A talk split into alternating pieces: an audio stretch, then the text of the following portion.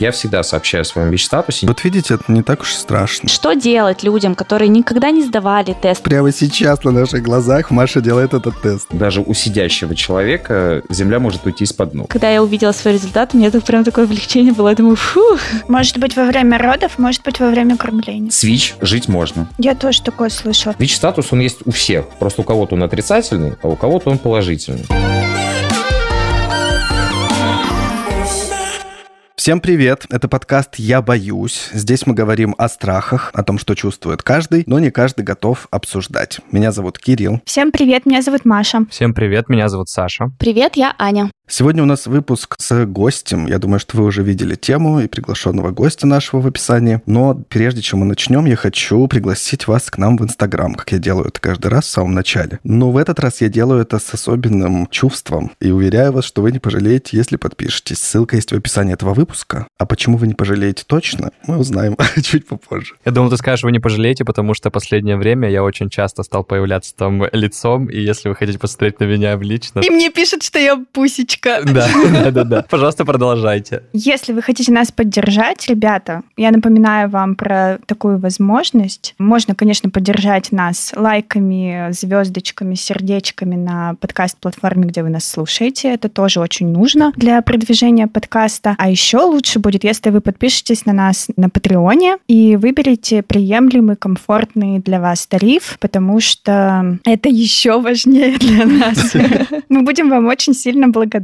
Да, спасибо. Не будем затягивать. Давайте представим нашего гостя сегодняшнего. Сегодня у нас в гостях Михаил. а, Он является координатором СПИД-центра в Санкт-Петербурге. Михаил предложил эту тему, на которой мы сегодня поговорим. Миша, привет. Расскажи нам, может быть, немножечко Привет. Да, про себя и почему ты решил нам предложить эту тему. Привет. Да, еще раз привет, ребята. Предложить я эту тему захотел как раз ввиду 1 декабря. 1 декабря – это Международный день борьбы со СПИДом. Тема довольно актуальная. Плюсом к этому. Тема довольно-таки стигматизированная. Вокруг нее очень много страхов витает. Это точно. И я уже давно вынашивал эту идею. Еще с момента, как начал вас слушать. Думаю, ну когда же вы про это заговорите?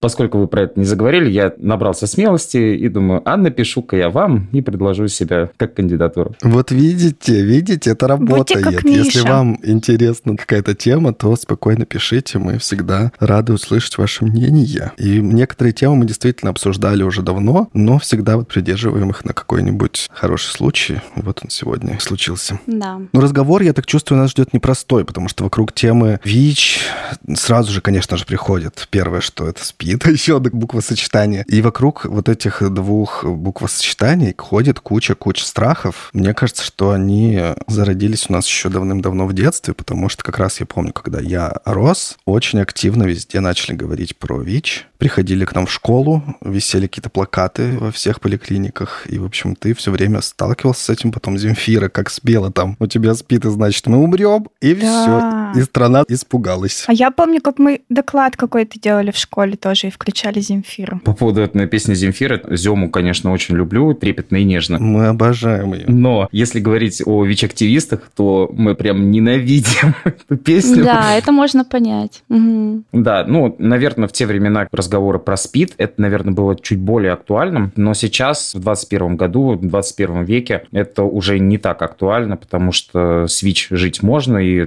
жить ничуть не меньше, чем обычный человек с ВИЧ-отрицательным статусом. Если тогда это было, то, ну, наверное, да, с лекарствами было потяжелее, и летальных случаев было намного больше. Ну, расскажи, как ты вообще попал, стал координатором центра, почему тебя эта тема вообще заинтересовала? Все началось еще где-то два с половиной года назад уже, где-то между двумя и двумя с половиной. В общем, когда я получил свой ВИЧ-статус, сразу тоже скажу, то, что у меня он положительный. Я живу с этим статусом, с открытым лицом и рассказываю как раз людям о том, как с этим справляться. Первые полгода прошли для меня не самым легким образом. А, Пока это было изучение, как жить с ВИЧ, потом это погружение вообще в само комьюнити ВИЧ-положительных. И в какой-то момент, вроде бы, я тогда уже смирился со своим статусом, но я столкнулся с медицинским непрофессионализмом. Заключался он в том, что, придя к врачу, мне сказали, а что ты сюда приперся? Иди в свою спидозную поликлинику. Я такой, что? Что? Кошмар. Это в Санкт-Петербурге? На тот момент это была Москва. Я просто сам москвич. Собственно, как говорят, в Москву по работе, в Питер по любви. Ну вот я сюда переехал. Тогда это было еще в Москве, причем в одной из э, крупнейших и лучших городских поликлиник Москвы. От этого я еще больше опешил. Да. Два с половиной года. Ну да, это не дремучие какие-то года. Да, да. Да, это не дремучие года, и это меня как раз больше всего удивило. Причем я на тот момент предполагал, что врачи – это все-таки люди, которые учатся просто нон-стопом. Я это и сейчас как бы знаю, я с ними работаю вплотную. Но два с половиной года назад меня это полностью выбило из колеи. Я пришел домой, очень сильно пораженный. Это был первый визит к врачу. По большому счету, как бы я не, особо-то на здоровье не жаловался, просто перед этим у меня была госпитализация, операция, и на перевязке меня, соответственно, не гонять же в больницу. Мне сказали, ходи, короче, просто в свою районную поликлинику рядом с домом и там делай перевязки. М. Ну, окей. И тут я прихожу на эту самую перевязку, а мне говорят, ты что, совсем, что ли? Иди в свою спидозную поликлинику. В тот день я как раз пришел домой, очень сильно задумался. И ближе к вечеру я вдруг подумал и решил, да блин, какого черта вообще? Я же такой же человек. У меня все в порядке с вирусной нагрузкой. Меня можно воспринимать как абсолютно здорового человека. И тут началось. Я начал выкладывать сторис про ВИЧ. Я начал спрашивать у людей, ну, что их по этому поводу интересует, отвечать на их вопросы. И тут как раз мне задали вопрос. А как давно у тебя положительный статус? На самом деле, до этого я не раскрывал свой статус, и у меня был выбор. Или слиться с этого вопроса,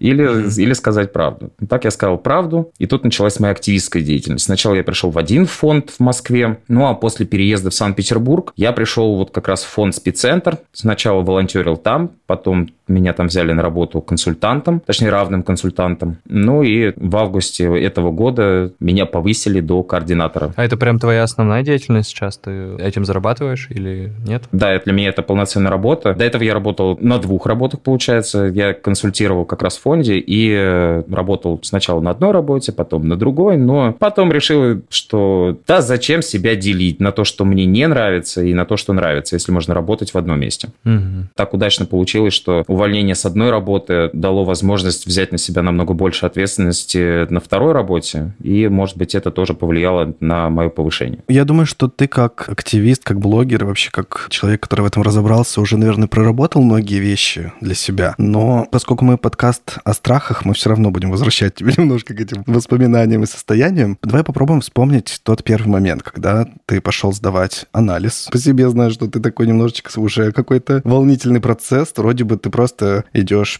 провериться, а у тебя уже начинается какая-то тревога и волнение. Вот у тебя это было, и потом, соответственно, когда ты получаешь на руки анализ, и у тебя положительный результат. Если прям вот о страхах, то я даже больше скажу. Примерно за полторы недели до получения статуса я воспользовался функцией Инстаграма, где тебе можно задать вопрос как раз. Само собой, мне задали самый популярный, наверное, вопрос. Это «А чего ты боишься?» Я всегда боялся только трех вещей. Это высоты, пауков и ВИЧ. Я до сих пор сохранил себе ту сторис, где я отвечаю. Я посчитал, до объявления статуса прошло полторы Мгм. недели. Я пришел тогда в свой районный КВД, я сдавал анализы на другие ППП, как обычно. Ввиду сексуальной жизни надо проверяться. Я пошел, и у меня были подозрения на, на другое. Мгм. Я думал, то, что мое самочувствие, оно связано с какой-то другой инфекционной болячкой. Поэтому я даже на самом деле как-то не предполагал, то, что это будет ВИЧ. Я пришел и такой врачу говорю, ну, у меня сифилис, да? Он такая, ой, нет, у тебя нет сифилиса, у тебя ВИЧ. Так бесцеремонно мне еще. Обожаю. Это было очень равнодушно и так бесцеремонно. Обыденно, типа. Там, да, уставшие врачи. Мгм. На тот момент я уже, слава богу, сидел на стуле, но, как я люблю говорить, тогда я узнал, что даже у сидящего человека земля может уйти из-под ног. Потому что в этот момент, мне кажется, я провалился и прокатился на таких американских горках, которые даже представить себе очень сложно. Я думаю, с такими страхами и с таким столкновением со страхом многие встречались. Ну вот смотри, ты живешь своей жизнью, вот ты получаешь этот диагноз. Почему земля ты из-под проваливается? Какой страх тут появляется? Чего ты испугался-то? На тот момент я вообще практически ничего не знал о ВИЧ. Мгм. Для меня это в какой-то какой-то мере, несмотря на то, что я вроде бы поверхностно знал, я знал про то, что нужно принимать таблетки. Я знал, что там, в принципе, если я буду принимать таблетки, то я никого не смогу заразить. Но у меня в голове все равно держалась эта мысль о том, что жить мне осталось не так уж и долго. Угу. Земфира пела, да, у тебя в голове? О, да, она у меня там в голове столько раз проиграла. Это еще одна из причин, почему я не люблю эту песню. Да. Говоря прям о страхе, он у меня был напрямую связан э, со смертью, в первую очередь. Мгм. Он у меня был связан с одиночеством, потому что, опять же, поскольку это довольно стигматизированное заболевание, то люди до сих пор шарахаются. Мгм. Некоторые боятся даже руку пожать. Я уж молчу о том, чтобы пить из одного стакана или Мгм. лежать в одной кровати. На тот момент для меня это означало, что все, ВИЧ-статус, это значит одиночество до конца жизни. Герой должен быть один. Наверное, поэтому я очень боялся. Перед тем, как дальше продолжим разговор, мы для наших слушателей, ну и для себя тоже уясним все-таки, в чем разница ВИЧ и СПИД, потому что это Мгм. ну, разные вещи, да? Можешь рассказать, в чем разница? О, да. Я очень хочу рассказать о том, в чем разница, потому что, слава богу, те, кто услышит, они смогут потом об этом рассказать другим. Мгм. Недавно у нас даже был прецедент, мы тут катали в Netflix из-за некорректного перевода. Вышел сериал э, Sex Education, прекрасный сериал, но в оригинале используется терминология как раз преп, ВИЧ, СПИД, но у нас это перевели именно как СПИД Мгм. что, в принципе, в корне неверно. Если говорить о ВИЧ, то ВИЧ – это вирус иммунодефицита человека. И до стадии СПИДа ему нужно пройти очень-очень большое количество времени. С ВИЧ жить можно. Мгм. Со СПИДом уже вряд ли. Мгм. То есть это как бы совсем последняя, крайняя уже степень. Вирусные нагрузки, да? Ну, когда симптомы, да, уже появляются? Пойдем с самого начала. Есть острая стадия ВИЧ. Это когда человек только заражается и может испытывать гриппозные симптомы. То есть Мгм. это может быть очень сильная слабость, это может быть температура, это может быть воспаление лимфоузлов. После этого все проходит, и дальше начинается тихое протекание болезни, как раз вот вплоть до четвертой стадии. На четвертой стадии это уже иммунитет упал просто практически в ноль. Вирусная нагрузка, соответственно, очень большая. Здесь уже переходит СПИД. СПИД – это уже синдром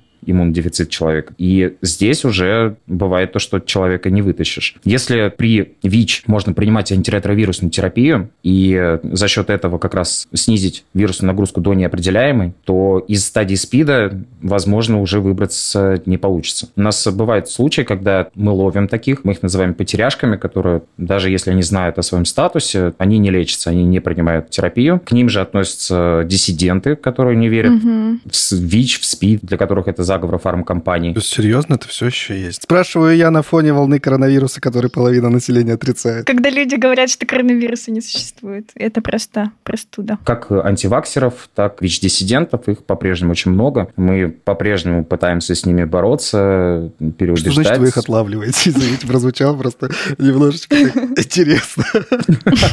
Наша работа, она же заключается в том, чтобы как раз тестировать людей, консультировать их по ВИЧ-статусу. Но есть люди, которые, например, у нас плюсанули в фонде, мы их направили в региональный центр СПИДа. Это уже городской центр, где им как раз назначают терапию, где за ними следит их врач личный. Но не все доходят. По факту, по нашим отчетам, это чистая статистика говорит о том, что ВИЧ-положительных столько, и там столько-то людей получают терапию, а есть еще огромный такой процент людей, которые ее до сих пор не получают. И очень часто ее не получают как раз потому, что эти люди-то у нас плюсанули, а до центра СПИДа не дошли. Соответственно, они не получают свою терапию, продолжают разносить заболевания дальше. Как мы их отлавливаем? Есть фонды, организации, нас, слава богу, много. Консультанты также обмениваются контактами с этими людьми для того, чтобы как раз контролировать. Все-таки это довольно стрессовый момент, как получить ВИЧ-статус и после этого еще практически в одиночку дойти до регионального центра СПИД. Если в Москве и Санкт-Петербурге с этим немного попроще, там есть, например, городской и областной. И находятся они, в общем-то, не так далеко, потоки людей довольно большие, и эти центры привыкли с этим работать. То если, например, говорить о регионах, то здесь бывает сложнее, потому что есть отдаленные регионы, и там люди тоже заражаются. Но поехать в центр СПИДа им нужно просто в другой город. В областной центр, да, скорее всего. Да, далеко не у всех есть такая возможность. Недавно была история, поскольку я работаю там и с другими фондами, и с другими организациями, где человеку нужно было ехать за терапией за, внимание, 900 километров.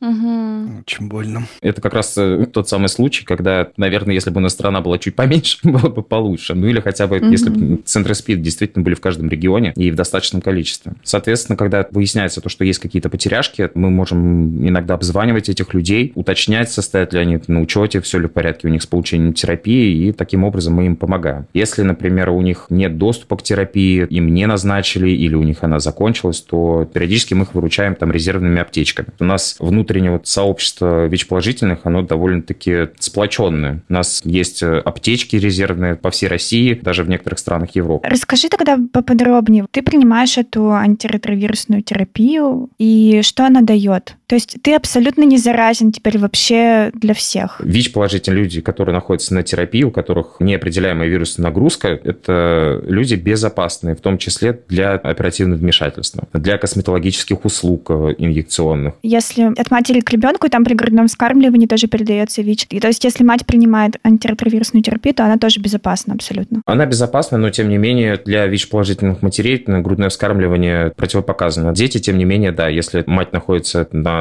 терапии, если отец находится на терапии, если оба родителя находятся на терапии, то, ну что ж, заводите детей, они будут прекрасными, здоровыми ребятишками. Отличная новость. Слышала истории про то, что если женщина приходит, например, становиться на учет гинеколога, я не знаю, если честно, точно как это называется, уже беременная, то ей в некоторых вот клиниках говорят, нужно делать аборт. Но это же не так. Нет, конечно, зачем? В этом случае назначается, скажем так, в экстренном порядке, назначается АРВТ, и все. И самое главное, чем раньше начать, тем больше шансов, что ребенок родится здоровым. Мгм. При этом женщина идет вставать на учет по беременности не на поздних сроках, Ну да, да, да. уже на ранних этапах делается тест на беременность, после этого уже девушка идет и встает на учет в женскую консультацию. В женской консультации она обязательно сдает тесты на ВИЧ. Если он вдруг положительный, то ее направляют в центр СПИДа, и там ей назначается терапия. Это вот достаточно для того, чтобы она родила здорового ребенка и не беспокоилась ни о своем здоровье, ни о здоровье ребенка. Ну, то есть врач, который говорит при этом, давайте я вас сразу на аборт запишу, он просто некомпетентный, не знает, о чем говорит. Да, когда это речь касается ВИЧ и подобных радикальных методов, да, я бы, наверное, все-таки рекомендовал людям обращаться как раз в фонды вроде нашего. Влез тут со своей любимой статистикой.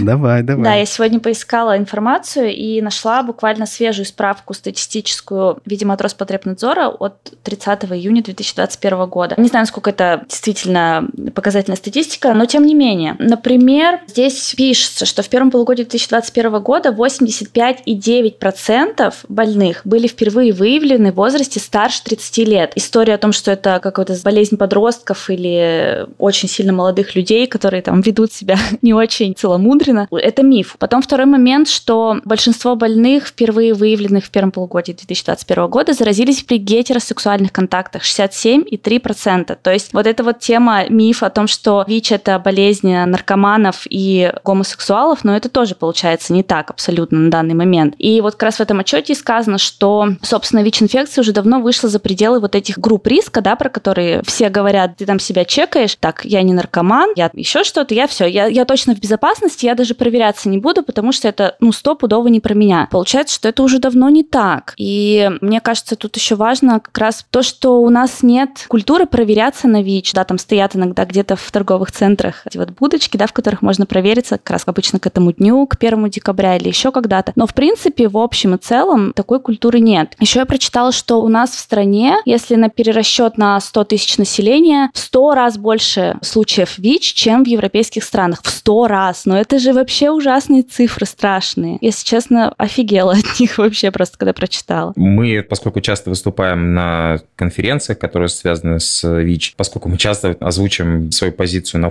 форумах, то мы Мгм. тоже регулярно в ужасе и от цифр, и от э, ответов, которые нам в ответ дает Минздрав или государство. Да? В том числе, когда недавно тут организация UNAIDS выдвинули свое предложение по профилактике ВИЧ-инфекции на следующие несколько лет, наши ответили, нет, мы будем идти своим путем, потому что эти вот ваши предложения противоречат нашей системе ценностей. Говоря о м, эпидемии, Можно уже плакать, нет, еще пока рано. Плачь, Кирилл, не стесняйся слез.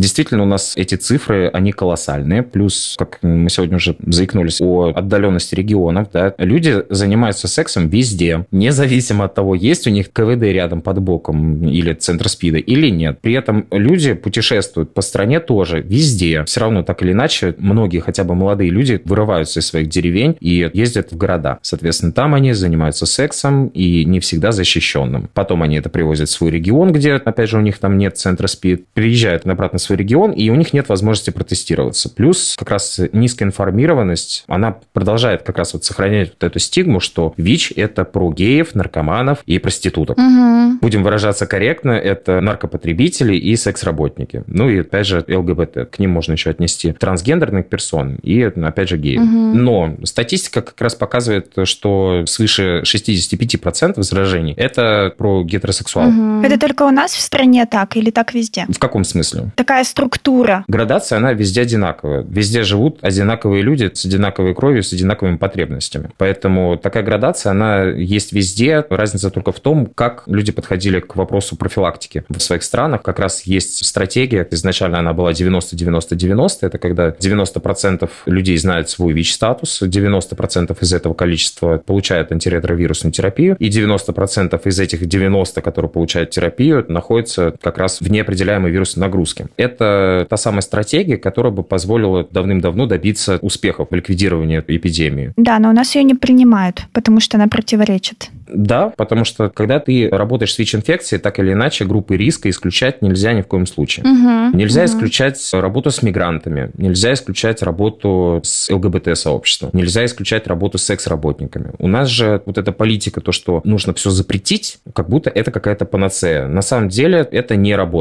Вместо того, чтобы предоставить тем же самым секс-работникам бесплатно презервативы, смазки и при этом регулярно их проверять на ВИЧ, вместо этого им выписывают кучу штрафов и сажают в изолятор. Ну, come on. Так ВИЧ не остановить. Она просто потом возвращается к своей работе, она или он, и все продолжается по новой. У нас одна из немногих стран, где по-прежнему при наличии ВИЧ-статуса высылают из страны, депортируют. Что? В смысле, ты имеешь в виду мигрантов, да? Да, если ты не гражданин, единственное, кому это не грозит, это граждане Беларуси. Белорусы могут, например, наблюдаться. Просто если взять стандартную ситуацию, например, гражданин Узбекистана, ему необходимо для работы оформить патент. Для оформления патента ему необходимо сдать тест на ВИЧ. Если у него тест на ВИЧ положительный, то ему дается небольшой срок для того, чтобы покинуть страну. Это депортация. Внимание, вопрос. Насколько все хорошо в Узбекистане с профилактикой ВИЧ-инфекции? Я вам скажу, там нехорошо. Налогоплательщики же скажут, почему, интересно, за наши деньги должны лечить мигрантов. Я бы сказал таким налогоплательщикам, что это задача не налогоплательщиков, а государств, которые должны между собой договариваться о том, как э, профилактировать э, ВИЧ. Потому что пока каждый тянет одеяло на себя, ничего не получится. При этом, возвращаясь, например, к мигрантам, давайте разберем куда более реальную ситуацию. У мигранта находит ВИЧ, например, в какой-нибудь благотворительной организации на правах анонимности. Соответственно, там же он получает консультацию о том, где он, в принципе, может получить лечение, но не бесплатно. Окей, у него нет денег. Он все свои деньги отправляет к себе на родину. На остальные деньги он оплачивает себе жилье и пытается как-то прокормиться. Но он больше не будет оформлять патент. Он пойдет устроиться на работу в серую куда-нибудь на стройку, и все, и, и будет продолжать жить здесь. Угу. Бесплатной терапии нет, опять же, денег на терапию нет. При этом он такой же человек, ему тоже хочется заниматься сексом. Например, он, опять же, напился каким-то вечерочком. Шесть дней в неделю он сознательный гражданин и прекрасно понимает, э, что нет, мне заниматься сексом нельзя. А на седьмой он устал, он выпил, он в состоянии алкогольного опьянения, он про все забыл, переспал и при этом не предохранялся. Угу. На самом деле, есть страны, которые добились как раз стратегий. У них примерно на 90, на 95 они выполняют вот эти самые показатели. Знаете, что самое интересное? Угу. Зимбабве среди них. Да ты что? Африканская страна Зимбабве, она среди тех, кому удалось. Конкретно в этой стране, благодаря именно международному подходу, благодаря помощи со всех сторон, в нашем случае международная помощь означает то, что ты иногент, а в их случае это означает здоровое население. А я бы хотела еще вот такой момент, чтобы ты проговорил. Мы обрисовали сейчас эту не очень оптимистичную картину, но тем не менее есть люди, да, которые в этой системе в любом случае живут. Что делать людям, которые никогда не сдавали тест? Насколько всем его нужно сдавать? Да, вот сейчас нас слушают наши Да, слушатели да. такие,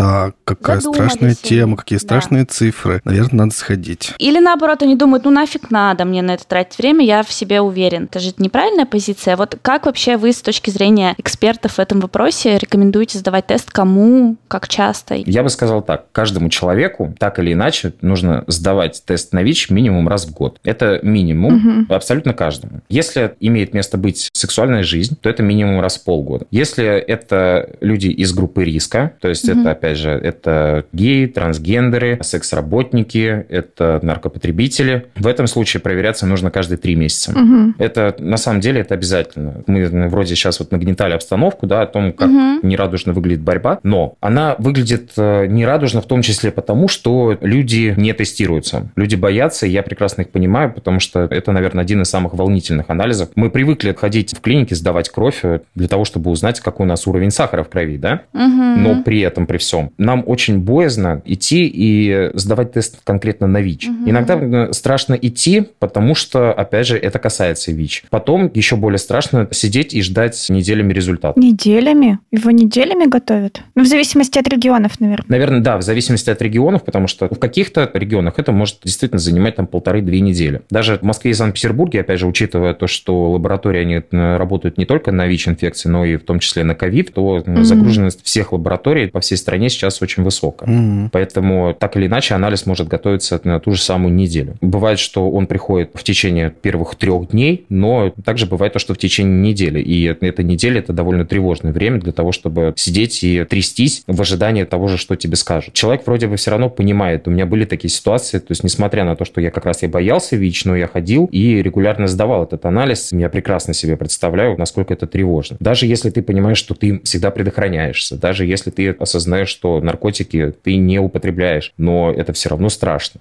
потому что, опять же, дело касается ВИЧ. Но если уж на самом деле, как я уже говорил, мы живем в 21 веке, и, слава богу, сейчас ВИЧ – это не так страшно. Никто не ходит, не прыгает с моста, когда вдруг неожиданно узнаешь, что у него есть сахарный диабет. Ладно, все начинают закупаться вот этими как раз акучеками и начинают просто дырявить себе палец на регулярной основе, в том числе просто контролировать именно это хроническое заболевание. ВИЧ – это такое же хроническое заболевание, которое требует контроля. Все. Это все, что нужно для того, чтобы жить легко легко и счастливо. ВИЧ-статус, он есть у всех. Просто у кого-то он отрицательный, а у кого-то он положительный. Знать это необходимо каждому. Ну, что это волнительно, я абсолютно согласен с тобой. Я помню, что когда я делал этот тест, правда, похоже, что уже больше года назад, сейчас меня будут ругать.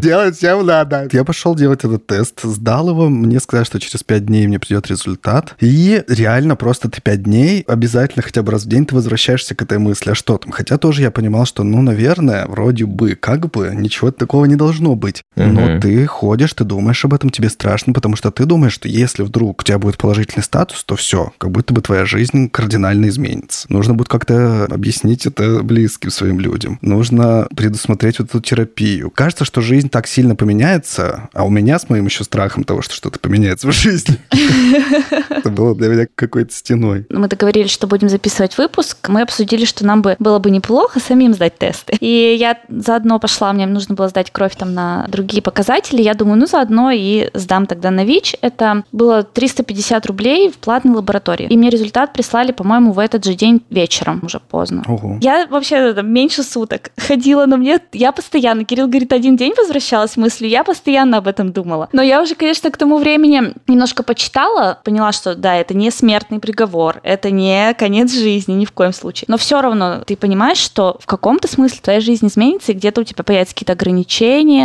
какие-то обязательства перед собой, которые нельзя нарушать. Конечно, когда я увидела свой результат, мне это прям такое облегчение было. Я думаю, фу, слава богу. То есть я могу, да, понять прекрасно этот страх, но все-таки здесь надо больше рационально мыслить, а не эмоционально и все-таки делать это. Хочешь, не хочешь, ну, у тебя тут особо нет вариантов. Надо делать. Аня как будто мне это говорит сейчас. Да, Маша, давай. Я буду делать. Я, короче, сходила, купила тест в аптеке. Называется экспресс-тест. Тут написано 99 99% достоверности. Мгм. Кстати, что ты думаешь про экспресс-тесты? Сейчас вот как раз э, расскажу про эти тесты.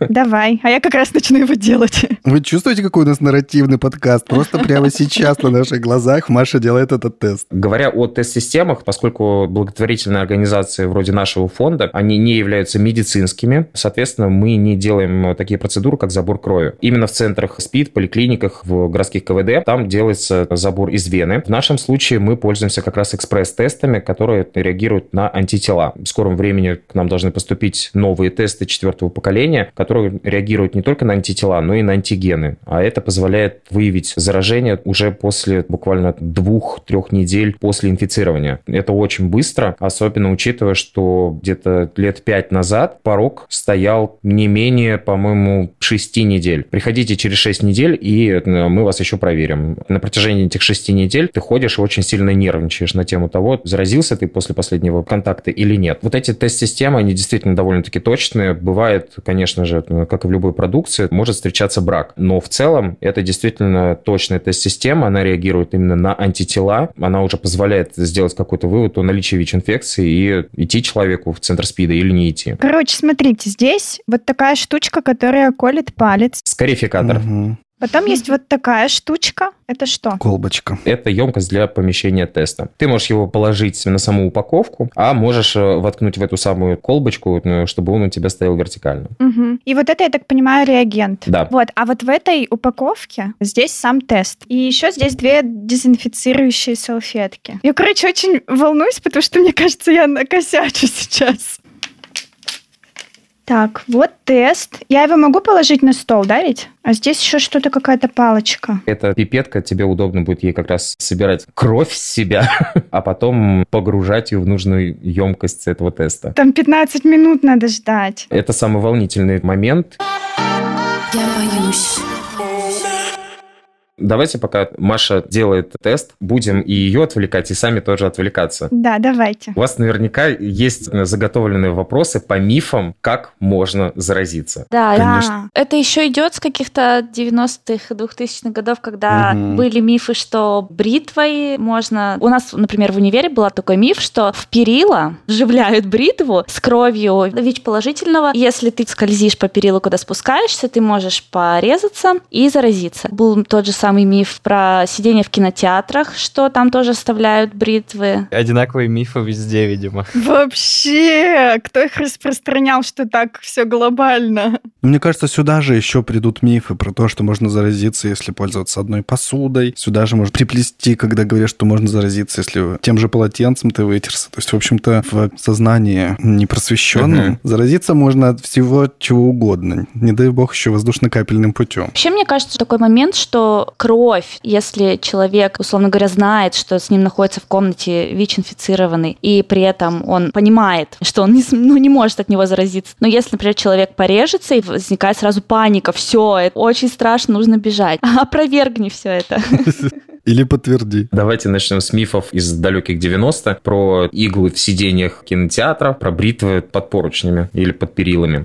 Нет, нельзя. Объясняю почему. Сейчас как раз у многих может э, появиться вопрос, как это нельзя, если через э, иглу наркопотребителя можно. Для того, чтобы заразиться через иглу наркопотребителя, во-первых, там есть уже кровь, и она свежая. То есть наркопотребители, они пользуются иглами, просто передавая из рук в руки. Они сделали, передали дальше. Активная кровь, в которой вирус еще живой. Во-первых, для того, чтобы, например, запихать иглу в э, сиденье в кинотеатре, на это нужно до хрена времени. Ты еще попробуй расковыряй это самое кресло для того, чтобы это получилось беспалевно. Плюс тебе еще нужно время для того, чтобы взять у себя кровь, и сделать это нужно будет, опять же, в кинотеатре. Все то, что происходит с ВИЧ на протяжении всего этого времени, он не так долго живет на поверхностях. Поэтому вот этими самыми использованными иглами, там уже ну, хрен знает сколько лет, когда, уколоться, да, можно. Это очень неприятно. А заразиться ВИЧ нет, нельзя. К тому же, на самом-то деле, если там эти иглы и подсовывали, то больше чем уверен, то, что это исключительно с целью наведения паники. Хотя, если говорить о реальных случаях, Мгм. ни разу такого не встречал. Байки все какие-то. Да, это все абсолютные байки. Ну, окей, там, если в 90-х всего этого еще не знали, то сейчас мы это знаем наверняка. Я думаю, что здесь еще просто эти страхи дополнительно нагнетались, просто потому что еще чуть ли не основным был вот этот канал передач при наркопотреблении. Была все-таки очень большая проблема с этим. И много-много историй известно, как люди заражались именно при приеме. На самом деле в России как раз эпидемия началась именно через наркопотребителей, потому что в 90-х как раз был бум героиновый, тогда как раз очень большое количество заражений происходило. Дальше это уже разносилось. Вернемся к излюбленной теме девушек. Это маникюр. Угу. Да, кстати, про это часто говорят, что типа нужно тщательно проверять, как обрабатывают инструменты, не дай боже, и вот это все. Кирилл, это надо сказать, что надо в любом случае делать, Конечно, потому что надо. ВИЧ это не единственное, что... Я, Маша, не спорю с тем, что надо. Я говорю, что есть просто то, что ты должен делать по инструкции, по технике безопасности, это очень важно, делайте, а есть вот эти крики, когда, боже мой, ты сейчас сходишь и заразишься, пили свои ногти Ну да, да, у да, себя да. под одеялом. Теперь перейдем к фактам. Действительно, например, ВИЧ подхватить на маникюре нельзя. Даже если вам садовыми ножницами пальцы отрежут, а перед этим как раз должны будут делать этими ножницами что-то с ВИЧ-инфицированным. Нет, это так не работает. Просто не ходите к таким специалистам, которые вам собираются резать пальцы.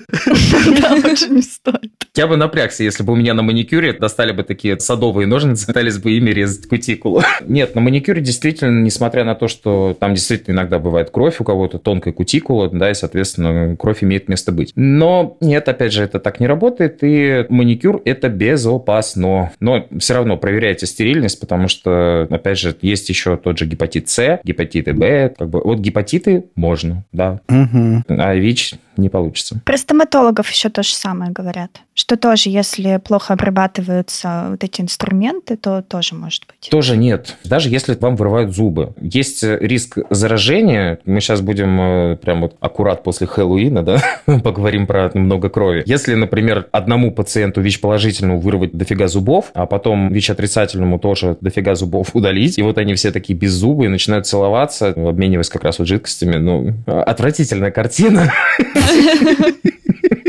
Люблю как раз приводить в пример такие абсурдные ситуации. Гиперболизировать. Да, потому что мы все равно говорим то, что риск может быть, но минимальный. Настолько минимальный, что даже как риск не рассматривается. И кто-то, есть вот такие вот ипохондрики, которые очень любят цепляться за этот микроскопический шанс. Тогда я начинаю им приводить вот примеры такие ситуации. Я говорю, ты вот на это готов? Нет. Я говорю, тогда у тебя шансов нет. Потому что когда начинают рассуждать, ну есть же вот такой вот маленький там микро, там вот полпроцента. Человека почему-то не заботит, что у него на самом деле 99,9% на то, что он не заразится, он его беспокоит наоборот. Прям как будто ему это нужно. А при врачебном вмешательстве, например, есть вот истории про переливание крови, и вроде как, я не знаю, насколько это миф или нет, были случаи, когда в медицинском учреждении заражали человека. Я тоже такое слышала. В самом начале, когда только про него узнали. Были такие истории, даже в Листе было очень большое количество заражений в одной больнице детей. Во-первых, это было давно. Вы сейчас на данный момент являетесь донорами крови? Я какое-то время был донором, да. Те, кто хоть раз там сдавали, да, не знают ну, примерно процедуру. То, что ты ну, изначально приходишь, тебя изначально сначала проверяют на ВИЧ, потом твою кровь проверяют на ВИЧ, а потом ее еще и делят на компоненты, и эти компоненты потом тоже будут проверять на ВИЧ. При этом, если ты не вернешься, например, в течение определенного времени, опять же, в донорский центр, то твоя консервированная кровь, скорее всего, будет утилизирована как неподтвержденная. Тоже важный момент. Сейчас, в принципе, через э, переливание крови в медицинских уч- учреждениях получить ВИЧ, я бы сказал, то, что это где-то э, за гранью фантастики. Потому что новые требования, ну, опять же, к переливанию настолько жесткие, что получить их просто невозможно. Окей, если будем говорить там именно о переливании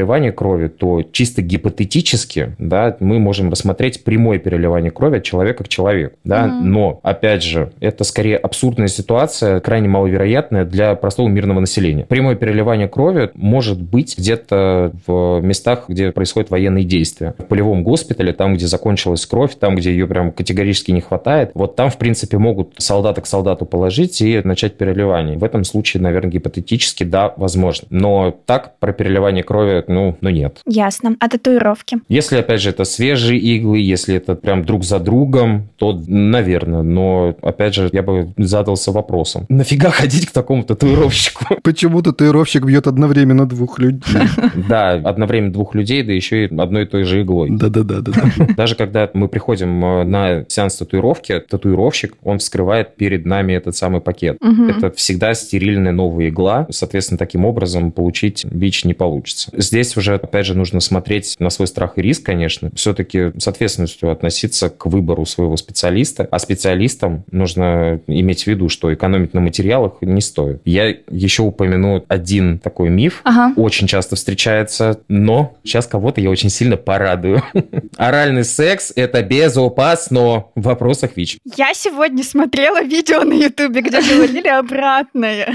Серьезно? Вот так вот. Да, когда рассматривают вопросы о заражении ВИЧ именно через оральный секс, и в современных рекомендациях все говорит о том, что здесь как раз неимоверно ничтожный шанс его получить. Ни ротовая полость, ни уж тем более желудочный сок этого тоже не даст сделать. Поэтому ВИЧ через оральный секс получить практически невозможно. А как же всякие ранки? В том видео мужчина говорил, что у него была ангина, причем э, какая-то очень серьезная, с микротрещинками, и он вообще периодически харкал кровью. И он считает, что он заразился вот именно так. У меня есть вопросы к этому мужчине. Зачем ты это сделал? У тебя ангина, а ты идешь заниматься оральным сексом? Ну, come on. Ну да, тут уже вопросики, я согласна. Это как минимум странно и какое-то э, самоиздевательство. Когда у человека ангина, ему чай-то попить очень сложно, стакан воды выпить, э, э, а тут оральный секс, ну... Согласна. Поэтому, опять же, оральный секс практически не рассматривается как риск заражения. Но это только в вопросах ВИЧ, поэтому не забываем про э, другие ИППП, все равно предохраняться нужно. Да, в любом случае. Мы сейчас поговорили про мифы, про способы, как невозможно заразиться ВИЧ. Теперь, может быть, еще пройдемся все-таки по тем способам, которым можно заразиться, и как себя от этого уберечь. Какие правила нужно соблюдать, чтобы вообще сократить вероятность до минимума. Сейчас, как опять же мы рассказываем, есть несколько путей передачи. Это незащищенный половой контакт, это вертикальный, это от матери к ребенку. От матери к ребенку Маша почему-то сказала про кормление грудью, но я почему-то всегда думал, что это именно во время родов происходит. Может быть, во время родов, может быть, во время кормления. Да? А, и так, и так, да, можно? Да, это может быть и так, и так, поскольку самое большое количество вируса находится в спинномозговой жидкости. Второй после нее по Мгм. концентрации вируса считается грудное молоко. Поэтому, Ничего себе. если взрослый человек будет пить грудное молоко, то для него, наверное, это вряд ли, потому что у него все-таки есть крепкий иммунитет, а вот у ребенка, едва родившегося, иммунитет э, еще не сформировался, поэтому для него Мгм. это несет очень высокие риски. Собственно, по этой же самой причине даже матерям на РВТ на всякий случай им просто запрещают скармливание грудью и назначают искусственное питание. Так, вертикально поняли. Дальше. И это инъекционное потребление наркотиков. Мы уже как раз об этом говорили, то, что пользоваться одной иглой, таким образом это можно получить. Но, собственно, самый популярный способ приобретения ВИЧ – это, конечно же, незащищенный половой контакт. А так, если уж говорить, то на самом деле ВИЧ еще нужно умудриться подхватить. Это на самом деле не так просто. Это не челлендж. Не пытайтесь это сделать. Кирилл, что это за шутки такие интересные? Это все для ТикТока, Саша. Буквально на днях я наткнулся сразу на несколько роликов подряд, где девочки там скачут и показывают, как нельзя заболеть ВИЧ. Что нельзя там при поцелуе, нельзя при прикосновении, нельзя через э, чашку. Да, я тоже видела такое. Я думаю, ну вот, Это очень хорошо. да-да-да, информирование пошло хотя бы через ТикТок, через детей. Будут вот эти осознанные, замечательные ой, дети. На самом деле, да, я даже знаю несколько таких тиктокеров, которые занимаются именно ВИЧ-активизмом на современной платформе. Мгм. Блин, это здорово на самом деле, потому что охват действительно колоссальный, большой. Мгм. Да. И это еще формат очень легкий. То есть ты просто увидел вот это 10-секундное видео, в котором тебе четко сказали вот это, вот это и вот это, потанцевали перед тобой, ты такой, все, я запомнил. Да-да-да, потом ты в разговоре говоришь, я читал тут в статье, а на самом деле ты видел видео в ТикТоке. Не обманывай нас, дружочек. Э, Я тут где-то наткнулась на информацию, что если был случай насилия, то есть какой-то способ принять какой-то препарат э, там через буквально там день или в течение дня после этого происшествия, и тогда, если даже насильник был э, ВИЧ положительным, риск того, что человек заразится, минимальный. Это правда или это какой-то тоже миф? Нет, это правда, и очень хорошо, что ты об этом заговорила, потому что как раз одна из очень важных тем – это наличие ДКП и ПКП. А сейчас я расскажу, что это. Сначала отвечу как раз про вот этот самый насильственный случай. Мгм. Есть такое понятие, как постконтактная профилактика. ПКП. Молодец, Кирилл. Да, это ПКП. Это ряд препаратов, которые также принимают, э, например, ВИЧ-положительные. Но если начать их принимать в первые э, 72 часа после, собственно, полового контакта или вот после вот этого самого акта насилия, то человек действительно очень значительно снижает риски заражения и таким образом он себя защищает. Проблема, наверное, в том, что у нас в стране не очень развито и ПКП, и ДКП, именно как явление. Например, девушка, которая пережила насилие, она и так находится в очень тяжелом состоянии. Морально она и так раздавлена. Она вынуждена идти, например, в центр СПИДа, угу. и там ее в любом случае по всем алгоритмам ее должны именно сначала проверить. Время, которое она бы могла уже начать принимать это самое ПКП, упущено за счет того, что ее в этот момент просто проверяют. Угу. В таких э, случаях я бы рекомендовал, во-первых, обращаться к врачам-инфекционистам, если есть просто знакомые. Если нет знакомых, то хотя бы обратиться в фонды помощи людям, живущим с ВИЧ. Опять же, возможно, выйти на консультанта, который расскажет как раз про схемы. Сейчас не буду говорить про препараты, дабы ну, люди там не понеслись и бездумно не начали угу, сами угу. себе это все дело назначать. Но они хотя бы есть, да, в доступе, я правильно понимаю? Да, их можно приобрести. Есть аптеки, есть клиники инфекционные, да, в которых э, есть э, свои аптеки, в которых можно это все сделать. Соответственно, если человек начинает этот прием, то есть 28 дней он пьет в одно и то же время эти самые таблетки, и после этого, соответственно, уже после проверяется. Чаще всего угу. ПКП действительно оберегает и э, помогает людям все-таки избежать инфицирования. Для нас это очень важный момент, потому что к нам, например, фонд действительно обращаются иногда девушки и даже молодые люди после таких актов насилия. Они пропивают 28 дней, то риски заражения в таком случае минимальны. К нам люди обращаются, и мы, конечно же, стараемся помочь им в этом деле. Безусловно, мы их э, сразу на месте тестируем, но мы стараемся не разбираться в таких ситуациях, потому что это все-таки очень деликатный вопрос. Мы направляем человека к психологу, мы стараемся найти для него это самое ПКП, для того, чтобы максимально его защитить и уберечь, и стараемся быть с ними на связи. Угу. У нас еще одна аббревиатура осталась. Это контактная. Да, теперь теперь доконтактная. На самом деле, помимо презерватива, есть еще прекрасная штука. Опять же, это доконтактная профилактика или ПРЕП. Что из себя представляет ПРЕП? Это некие препараты, которые можно пить или на ежедневной основе, или в случае, если это МСМ, то есть мужчина, практикующий секс с мужчинами, это может быть по случаю. Это пропивается, например, где-то за два часа до полового акта выпивается таблетка,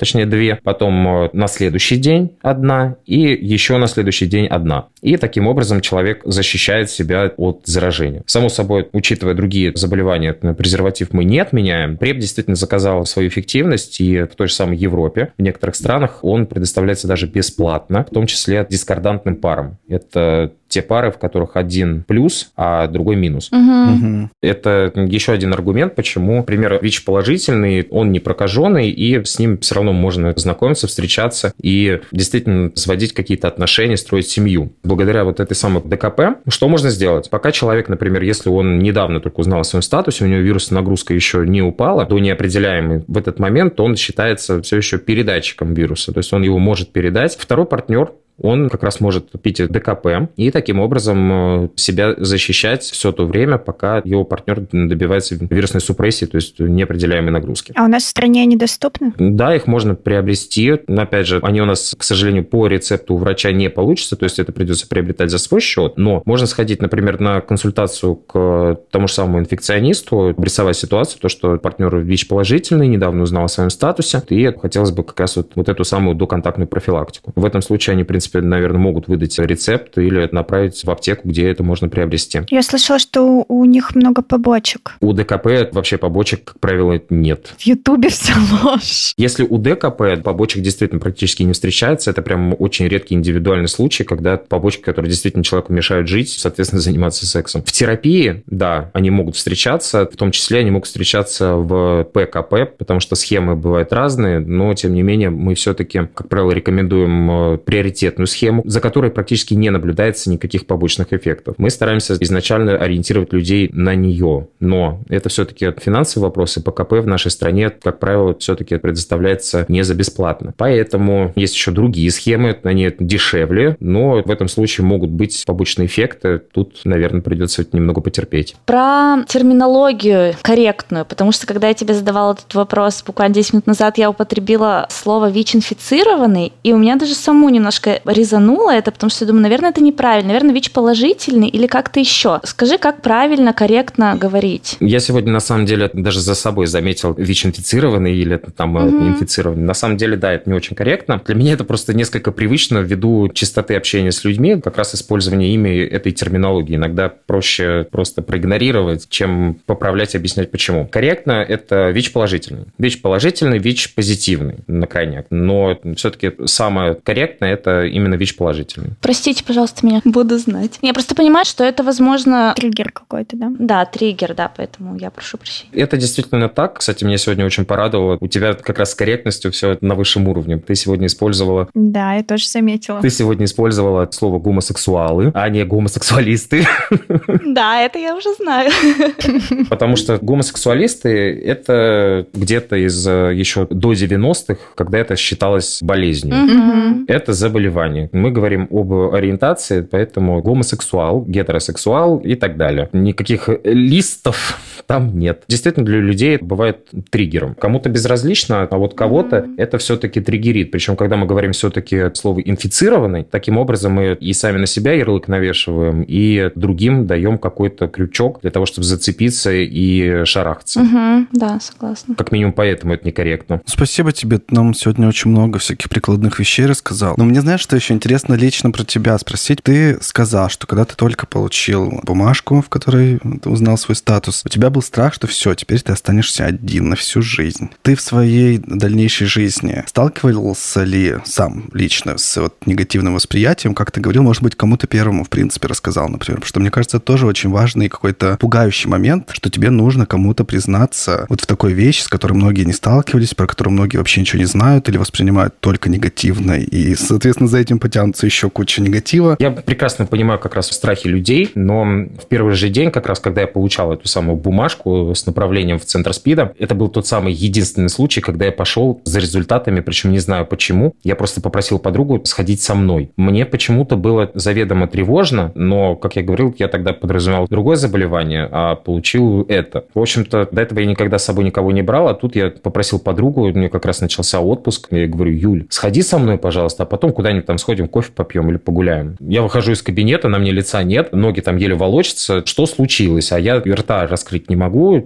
я просто протягиваю бумажку, она такая, понятно. В тот вечер мы пошли на богемскую рапсодию, которая размазала меня просто по всему кинотеатру. Но когда я возвращался как раз домой, я встретил еще одну свою подругу на остановке. Как раз стояли, ждали автобус. Она видит то, что, опять же, на мне лица нет, что-то случилось. Мне, честно, наверное, мне просто повезло с окружением, потому что все те, кому я рассказывал, никто от меня не шарахался. Конечно, были случаи, когда задавали вопросы, узнавали про пути передачи. Безусловно, людей это тревожило, но никто от меня не отвернулся, никуда не послал. Не сказать, что это всегда было так прям легко и просто. Это всегда очень волнительно угу. нам угу. раскрывать. Но, тем не менее, каких-то прям очень страшных моментов я лично не испытал. При этом, после того, как я открыл лицо на весь Инстаграм, на всех своих друзей и родственников, тогда было тоже очень волнительно. Я это делал угу. ночью, да, как я говорил. С утра, когда я проснулся, я проснулся, конечно же, с таким, со страхом открывать Инстаграм, потому что я видел по-моему, больше ста сообщений на иконке. У меня такого никогда не было. Что? О, боже.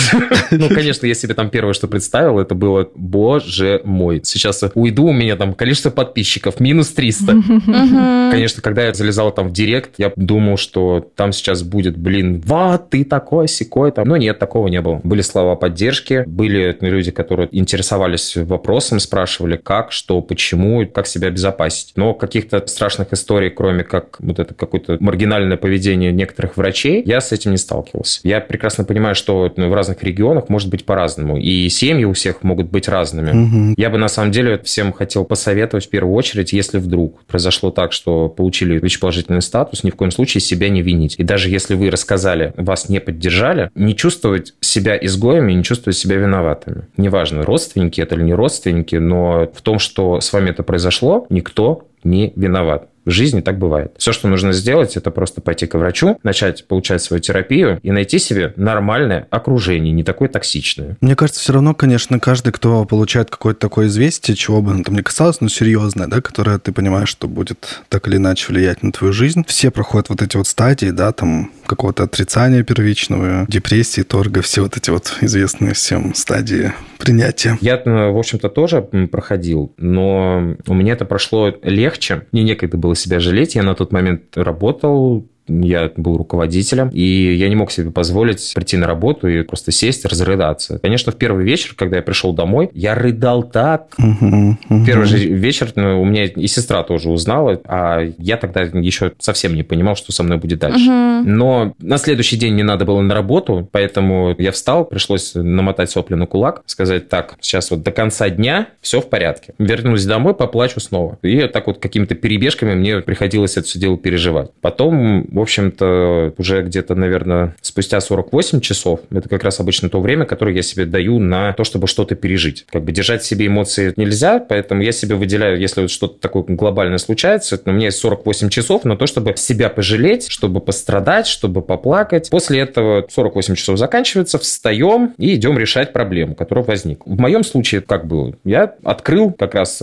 сайты центров СПИДа, фонда СПИД-центр, других благотворительных фондов, которые работают с ВИЧ-инфекцией, и всякие разные познавательные видео как раз вот именно на тему ВИЧ. И начал изучать, потому что какое может быть решение в этом вопросе? Нужно научиться с этим жить, и чем раньше мы это сделаем, тем, соответственно, будет проще. Ну, реальная информированность, конечно, спасает. И слава богу, что мы сейчас живем все-таки во времена интернета открытого и наполненного, и можем получить эту информацию. Потому что я слышал несколько историй довольно жутких из вот тех же 90-х, угу. когда люди просто не понимали, что с ним происходит, или э, понимали про себя уже на поздних стадиях, или просто сталкивались с бесконечным осуждением и не могли даже найти нигде опору, потому что они не понимали сами тоже. Я даже не представляю, как в тех же 90-х, 80-х годах людям жилось. Я смотрел фильмы, сериалы, которые посвящены этой тематике. Кстати, очень рекомендую. Есть сериал «Это грех». Шикарный сериал как раз про начало эпидемии в Великобритании. Угу. Есть э, фильм «Обыкновенное сердце» с Джулией Робертс и Марком Руффало в главных ролях. Это про начало эпидемии в США. И э, эти фильмы очень здорово как раз отражают то, как тяжело было тогда. И если посмотреть вот эти веселые видео наших активистов, которые скачут в ТикТоке, если почитать блоги и как раз объяснение о том, почему жить с ВИЧ не страшно, понимаешь на самом деле, насколько шагнуло это все вперед и насколько действительно раньше было хуже, а не лучше. Я боюсь. Так, у меня прошло 15 минут, и у меня одна полосочка. Там одна полосочка. Давайте порадуемся. Ура! Да. Это отрицательный результат. Я очень рада, ребята. Маш, мы тебя поздравляем. Вот видите, это не так уж страшно. Можно себе позволить раз в полгода или в год. Было бы очень классно, если бы людей вошло бы просто в привычку, например, там раз в те же полгода, когда они собираются у себя на кухне за бокалом винишка, да, и вот как раз вот перед этим просто взяли там все свои тесты. Коллективная игра такая. А сейчас все колем себе пальчики. Да, просто сделали, и как раз пока они сидят, общаются друг с другом, у них уже в этот момент готовы тесты. Опять же, если бы, например, они знали все то, о чем я сегодня уже рассказал, им было бы намного спокойней. В этом случае они бы не боялись, потому что они находятся в дружеской обстановке, и при этом они уже подкованы в том, что им делать, если вдруг все-таки тест оказался положительным. Да, но это должны быть очень хорошие друзья, потому что все-таки действительно это очень стигматизируется. А можно просто на Новый год, на семейном празднике, а вот это каждому тест.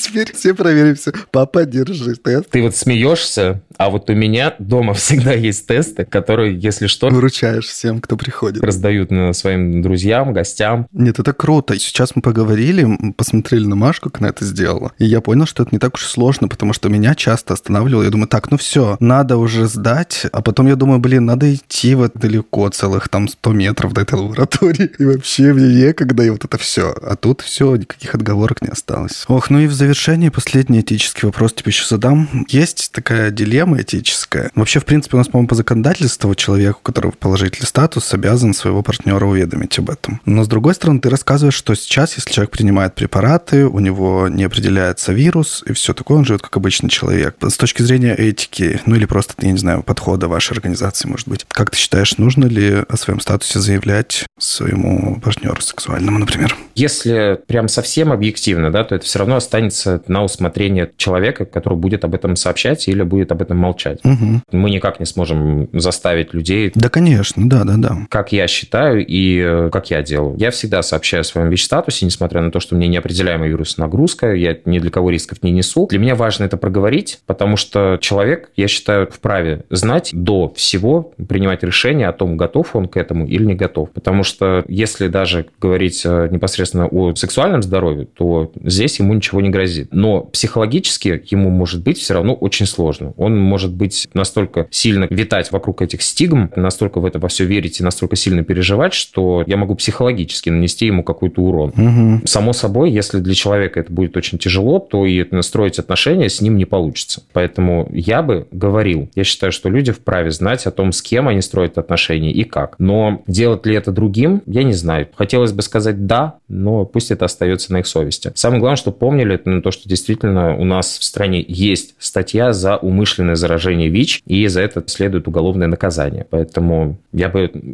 поостерегся все-таки.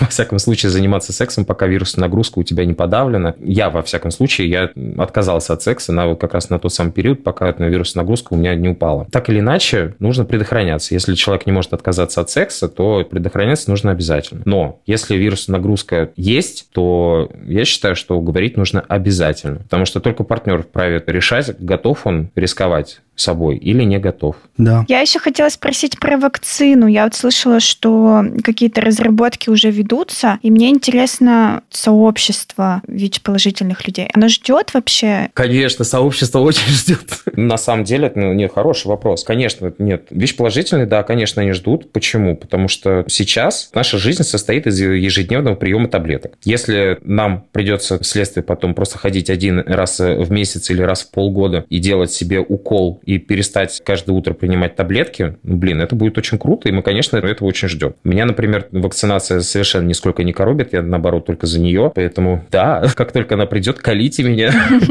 Ну и плюс есть надежда, что если будет вакцина, то это еще поможет остановить распространение. Кстати, сейчас еще тестируют, и вроде бы как уже очень успешно тестируют и внедряют именно ДКП тоже в виде инъекций. Это же тоже очень здорово. То есть ты сделал укол, и тот же месяц, например, то есть длительного действия, ты на протяжении месяца ты можешь не принимать эти самые таблетки. И это намного удобнее, потому что сходить и сделать укол ты точно не забудешь. А вот принять таблетку можно и забыть. И здесь как раз можно попасть в итоге. Спасибо, Михаил, что Спасибо огромное. ты нас сегодня просвещал, но мне кажется, у нас еще не было выпусков с таким минимальным количеством смеха, потому что мы все просто превратились во внимание, задали тысячу вопросов. Но мне кажется, что он будет полезен, этот выпуск, нашим слушателям. Сделайте обязательно тест, это несложно и быстро. И вообще берегите себя. И не бойтесь, если вам кажется, что ситуация безвыходная, чаще всего нужно почитать об этом, углубиться в эту тему и понять, что жизнь на этом не заканчивается. Именно так. Да, и почитать, почитать правильные источники. Они такие... Не видите диссидентов. Да, да, да, они могут напугать еще больше. Да, Миш, спасибо большое. Очень крутую работу вы, конечно, делаете. Просто потрясающую. Это очень круто. Спасибо большое. Оставим контакты, Миш, в описании этого выпуска. Переходите в телеграм-канал, я так понимаю, есть в инстаграм. И подписывайтесь. На нас тоже не забывайте подписываться. Всем пока. Да, всем спасибо и пока. Пока-пока. Пока-пока. Все боятся, не все об этом говорят.